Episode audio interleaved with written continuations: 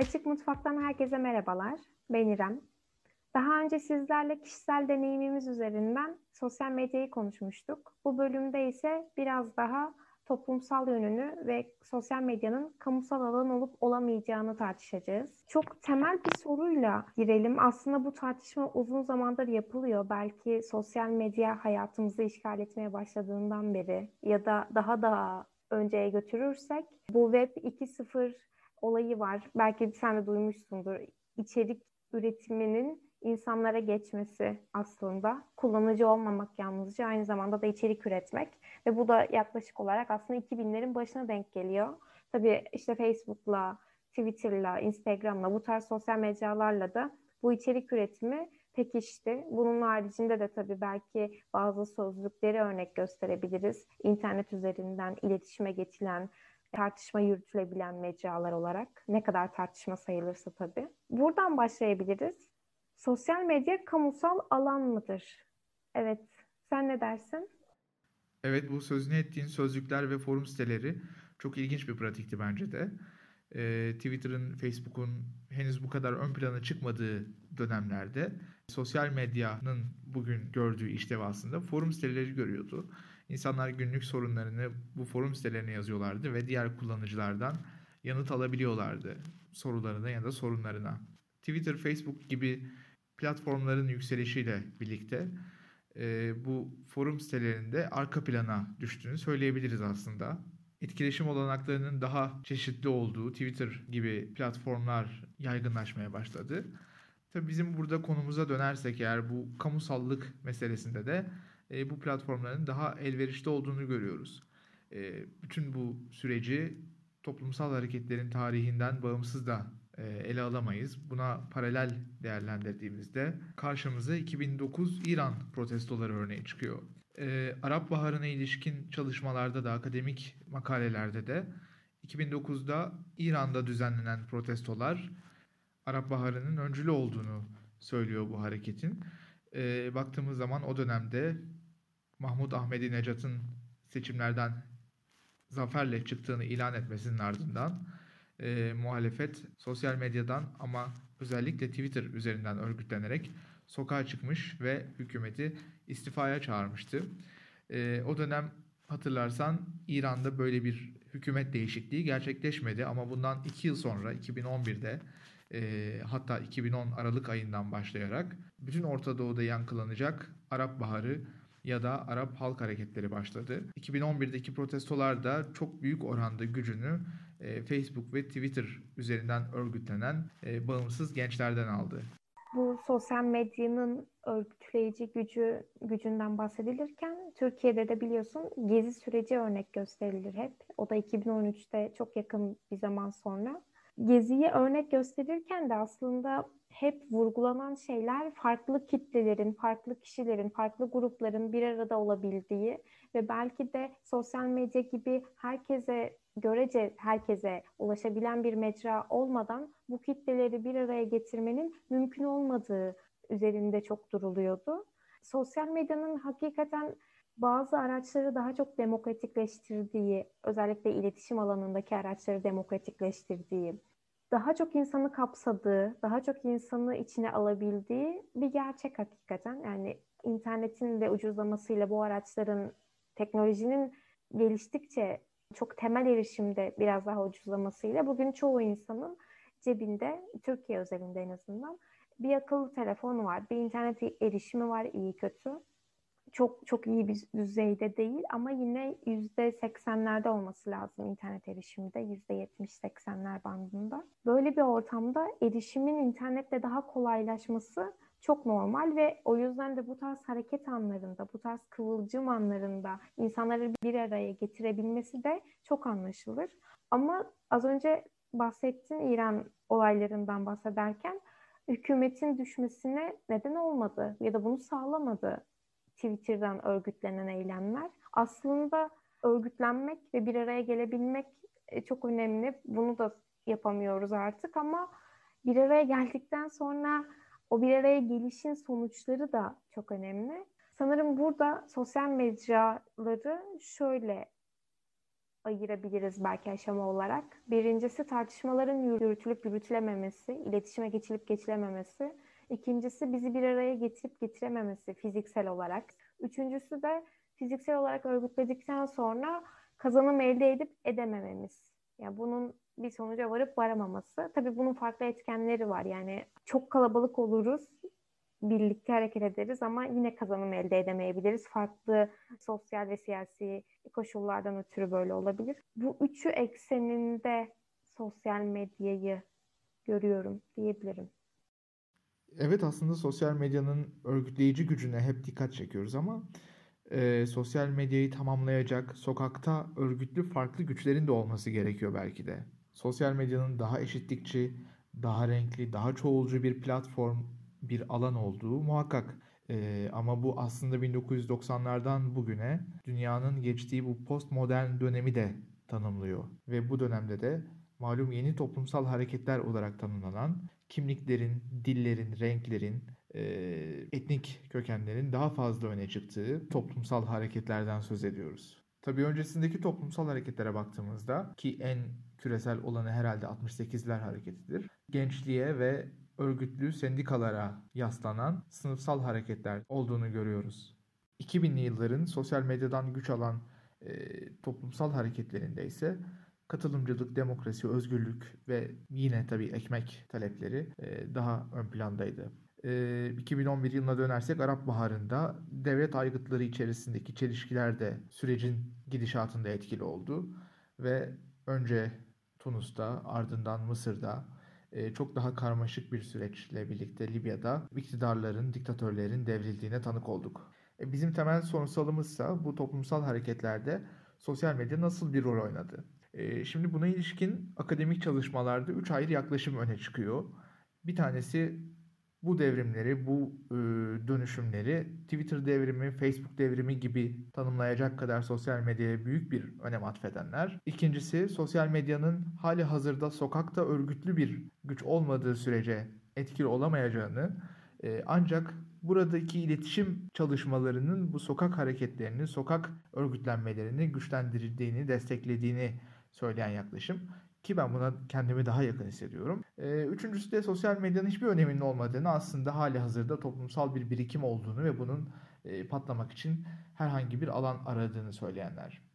Burada ikinci bir etken de hükümetlerin nasıl tutum aldığı, devletlerin nasıl tutum aldığı. Yani bu sivil alanın karşısında konumlandırdığımız devlet aygıtı tırnak içerisinde ne kadar başarılı toplumsal hareketleri bastırmada ya da etkisiz hale getirmede. Yine baskı aygıtları ne kadar şiddete başvurabiliyor, ne kadar ileri gidebiliyor. Bunlar tabii çok belirleyici. Geçtiğimiz yıllardaki bütün bu andığımız hareketlerde belirleyici oldular. 2011'de büyük kanlı olaylar gerçekleşti. Başlayan Suriye iç savaşı hala tam olarak nihayete ermiş değil. Türkiye'de Gezi'de daha farklı ve çok özgün bir durum karşımıza çıkıyor. Çok özgün bir deneyim çünkü Gezi Türkiye tarihinde sosyal medyanın sokak örgütlenmesine katkı sunduğu, sokak örgütlenmesinin temelini oluşturduğu ilk örnek diyebiliriz. Tabii sonrasında hem polis şiddetiyle hem de farklı bölünmelerle Gezi bastırıldı ya da dağıldı. Ve bu tarihten itibaren de sosyal medyanın örgütlenme, iletişim kabiliyetinin sokağa yansıttığını, bir sokak hareketine dönüştüğünü gözlemleyemedik diyebiliriz. Bu noktada, bu süreçte bence belki Gezi'den daha da önemli olan dönem 2015-2016 dönemi. IŞİD saldırılarının Türkiye'de gün aşırı gerçekleştiği bu dönem, Ahmet Davutoğlu hükümeti ve 7 Haziran-1 Kasım arasında geçen o süreç, Türkiye'nin toplumsal belleğinde hala çok taze, hala çok derin yaralar taşıyor. Aynı zamanda bizim sohbetimizin konusu olan sosyal medyanın kamusallığı, sosyal medyanın toplumsallığı konusunda da bir dönüm noktası diyebiliriz. Neden? Çünkü bu tarihten itibaren insanların artık özellikle 10 Ekim patlamasından itibaren bir araya gelmekten, sokakta kitlesel eylemlere katılmaktan çekindiğini düşünüyorum ben. Böylece sosyal medya bir araç olmaktan çıkıp, bir örgütlenme aracı olmaktan çıkıp ana tartışma yeri haline geldi. Yani asıl tartışmanın, eylemin gerçekleştiği, kampanyanın gerçekleştiği yer oldu. iyi bir noktaya değindin bence. Hani örgütlenme aracı olmaktan çıkıp buluşulan mekan haline geldi sosyal medya. Buna kesinlikle ben de katılıyorum ve aslında bizim yakın geçmişimize baktığımızda da verdiğin örnek de çok doğruydu. 2015 senesini şöyle çok kısaca hatırladığımızda artık sokağa çıkmaktan korktuğumuz, işte metrolarda silahlı askerleri gördüğümüz, sokakta kalabalık yerlerde durmaktan çekindiğimiz, özellikle büyük şehirlerden bahsediyorum tabii, Ankara ve İstanbul gibi, yaşanan patlamalar, terör saldırıları, tüm bu olaylar bizi sokaktan çekti. Sokaktan korkar hale geldik ki aslında sokak korkusu Türkiye'de belki çok daha eskiye dayanıyor. Belki 80 darbesine kadar dayandırabiliriz. Gelecek nesillere aktarılan bir sokak korkusu zaten vardı. Bu belki 70'lerdeki sokak siyasetinden, 80'lerdeki darbe kültürünün yerleşmesinden sonra. Ama 2015'te biz birebir olarak bu saldırıları yaşayınca ve bu korkuyu bu kadar içten hissedince ya ister istemez sokaktan çekinir olduk. Bununla birlikte zaten 2015'teki bu zor süreç 2016'da biliyorsun darbe girişimiyle sonlandı aslında ve onun ardından da zaten o hal ve benzeri yine baskı ile sonuçlandı. Yani bizim böyle bir huzura erdiğimiz, bu olayların böyle kendiliğinden demokratik çözümlerle, uzlaşmayla bitmediği ancak baskıyla sonlandığı bir süreci yaşadık ve oradan sonra da zaten siyasi baskı arttığı için düşünce özgürlüğü namına, ifade özgürlüğü namına zaten içler acısı bir duruma daha çok sürüklendiğimiz için sadece sokaktan değil, görüşlerimizi dile getirmekten de korkar olduk ve hem sokaktan hem de aslında konuşmaktan çekinir olduk böylece. Üzerine bir de bu 2020 yılının pandemisi gelince bir de şimdi düşünüyorum. Zaten hani dışarı artık pandemi nedeniyle de çıkamaz olduk, görüşemez olduk. Online mecralar bizim hakikaten tek buluşma yerimiz, tek tartışma yerimiz, konuşma yerimiz, kavga yerimiz, ne dersek diyelim. Böyle bir hale büründü ve tekrar duyduğumuz özlemle birlikte sokaklara ve bir arada olmaya döner miyiz? Yoksa sosyal medya bu işlevini güçlendirerek, belki biraz oturtarak, çünkü şu anda tam olarak bir kamusal alan işlevi görüyor mu? Emin değilim. Çünkü o tartışmalar gitgide tartışmadan ziyade yargı dağıtmaya benziyor. Hepimizin tahammülü de çok azaldı.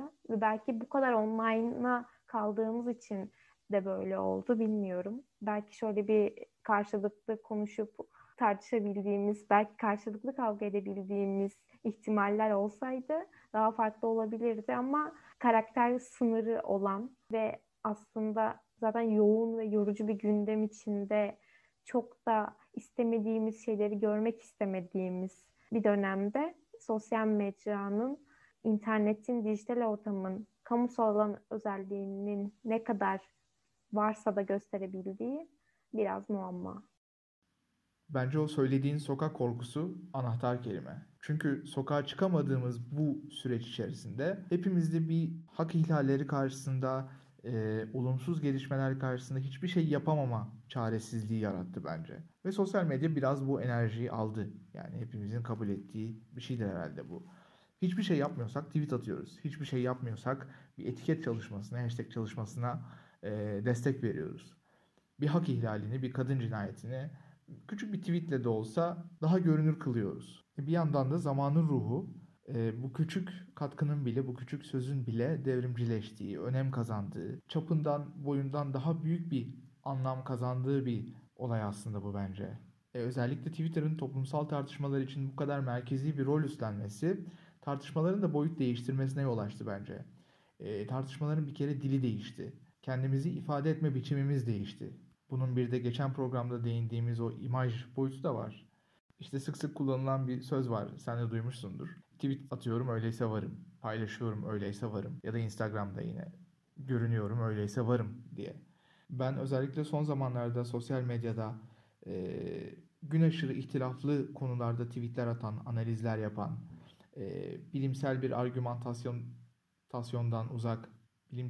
argümantasyondan uzak, tespitler yapan insanların da aslında bu akımın sonucunda fikirlerini, kendilerine saklamaları gereken belki de düşüncelerini paylaştıklarını düşünüyorum. Ama belli kavramlar, belli ideolojik tanımlar çerçevesinde yapılan bu tartışmaların yeri sosyal medya mı?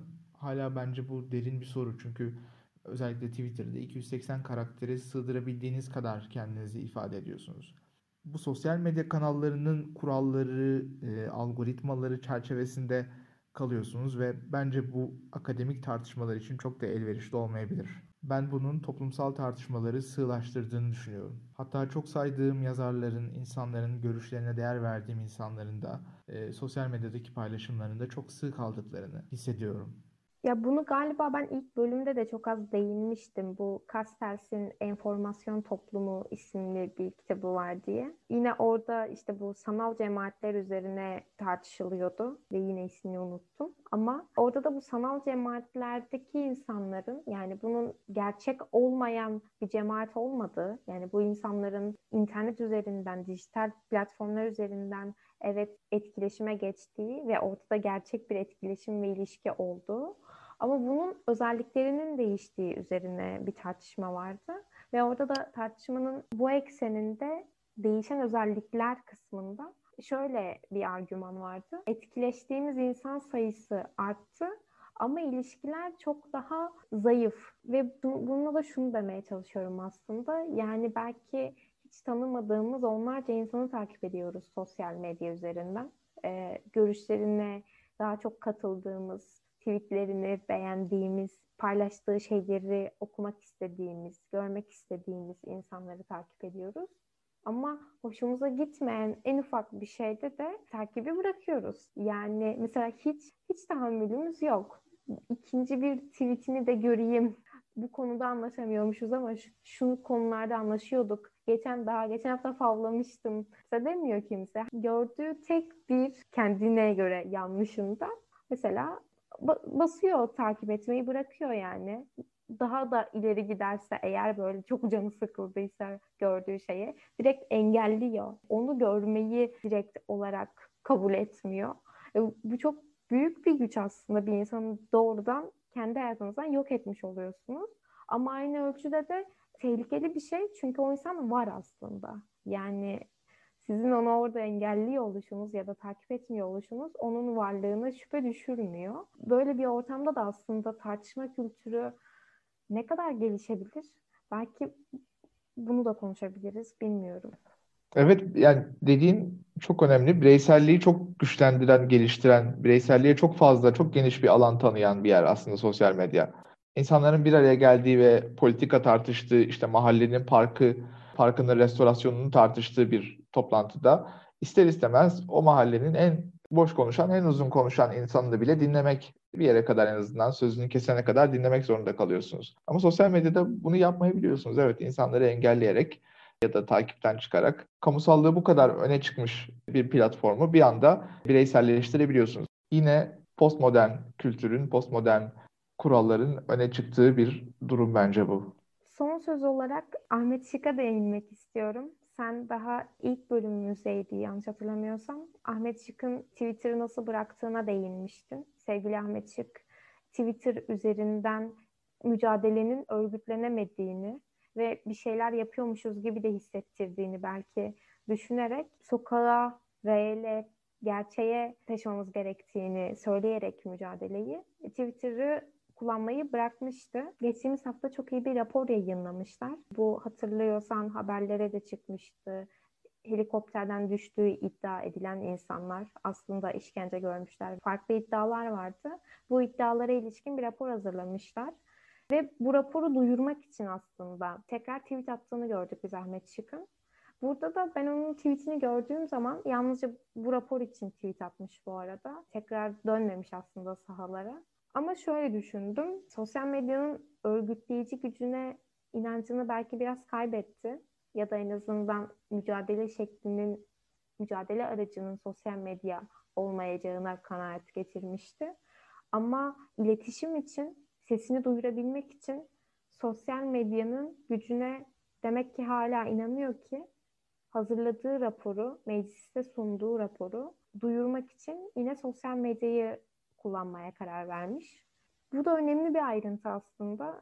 belki bugün konuştuğumuz şeylere paralel olarak toplumsal hareketlere direkt vesile olmasa da sosyal medya artık günümüzde yadsınamaz bir gücü ve yeri var iletişim alanında, iletişim anlamında hayatlarımızda. Bu noktada da ben de sanırım sosyal medyanın bir araç olarak gerekli ve iyi bir konumu olduğunu düşünmekle birlikte sosyal medya dışında fiziksel ortamda örgütlü bir hareket olmadığı müddetçe buradan çıkan bir kıvılcımla bir araya gelen kitlelerin toplumsal dönüşüm için yeterli hareketi sağlayamayacağını üzülerek düşünüyorum. Keşke öyle olmasa ama ki bunu aslında Twitter tartışmalarında da benzerini bu arada düşünüyorum. Yani sadece hareket anlamında değil ama tartışma anlamında da. Çünkü çok yakın zamanda yine örneklerini gördük ki biz de bir yayınımızı buna ayırdık biliyorsun.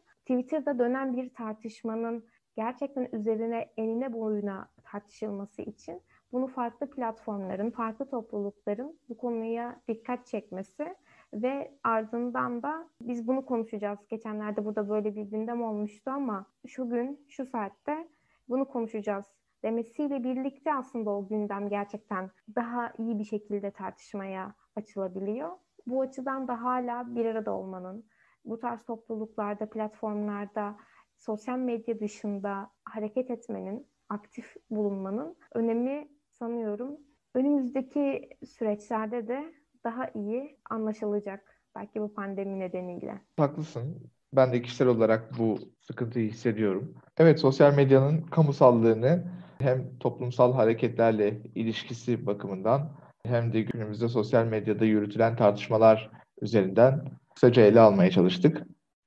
İlk yayında kişisel boyutunu konuşmuştuk. İkinci yayında toplumsal, kamusal boyutunu konuştuk. Üçüncü yayında da biraz daha teknik bir konuya değinerek sosyal medyanın algoritmaları, yankı odaları ve sosyal medya üzerinden manipülasyon yöntemleri üzerine konuşmaya çalışacağız.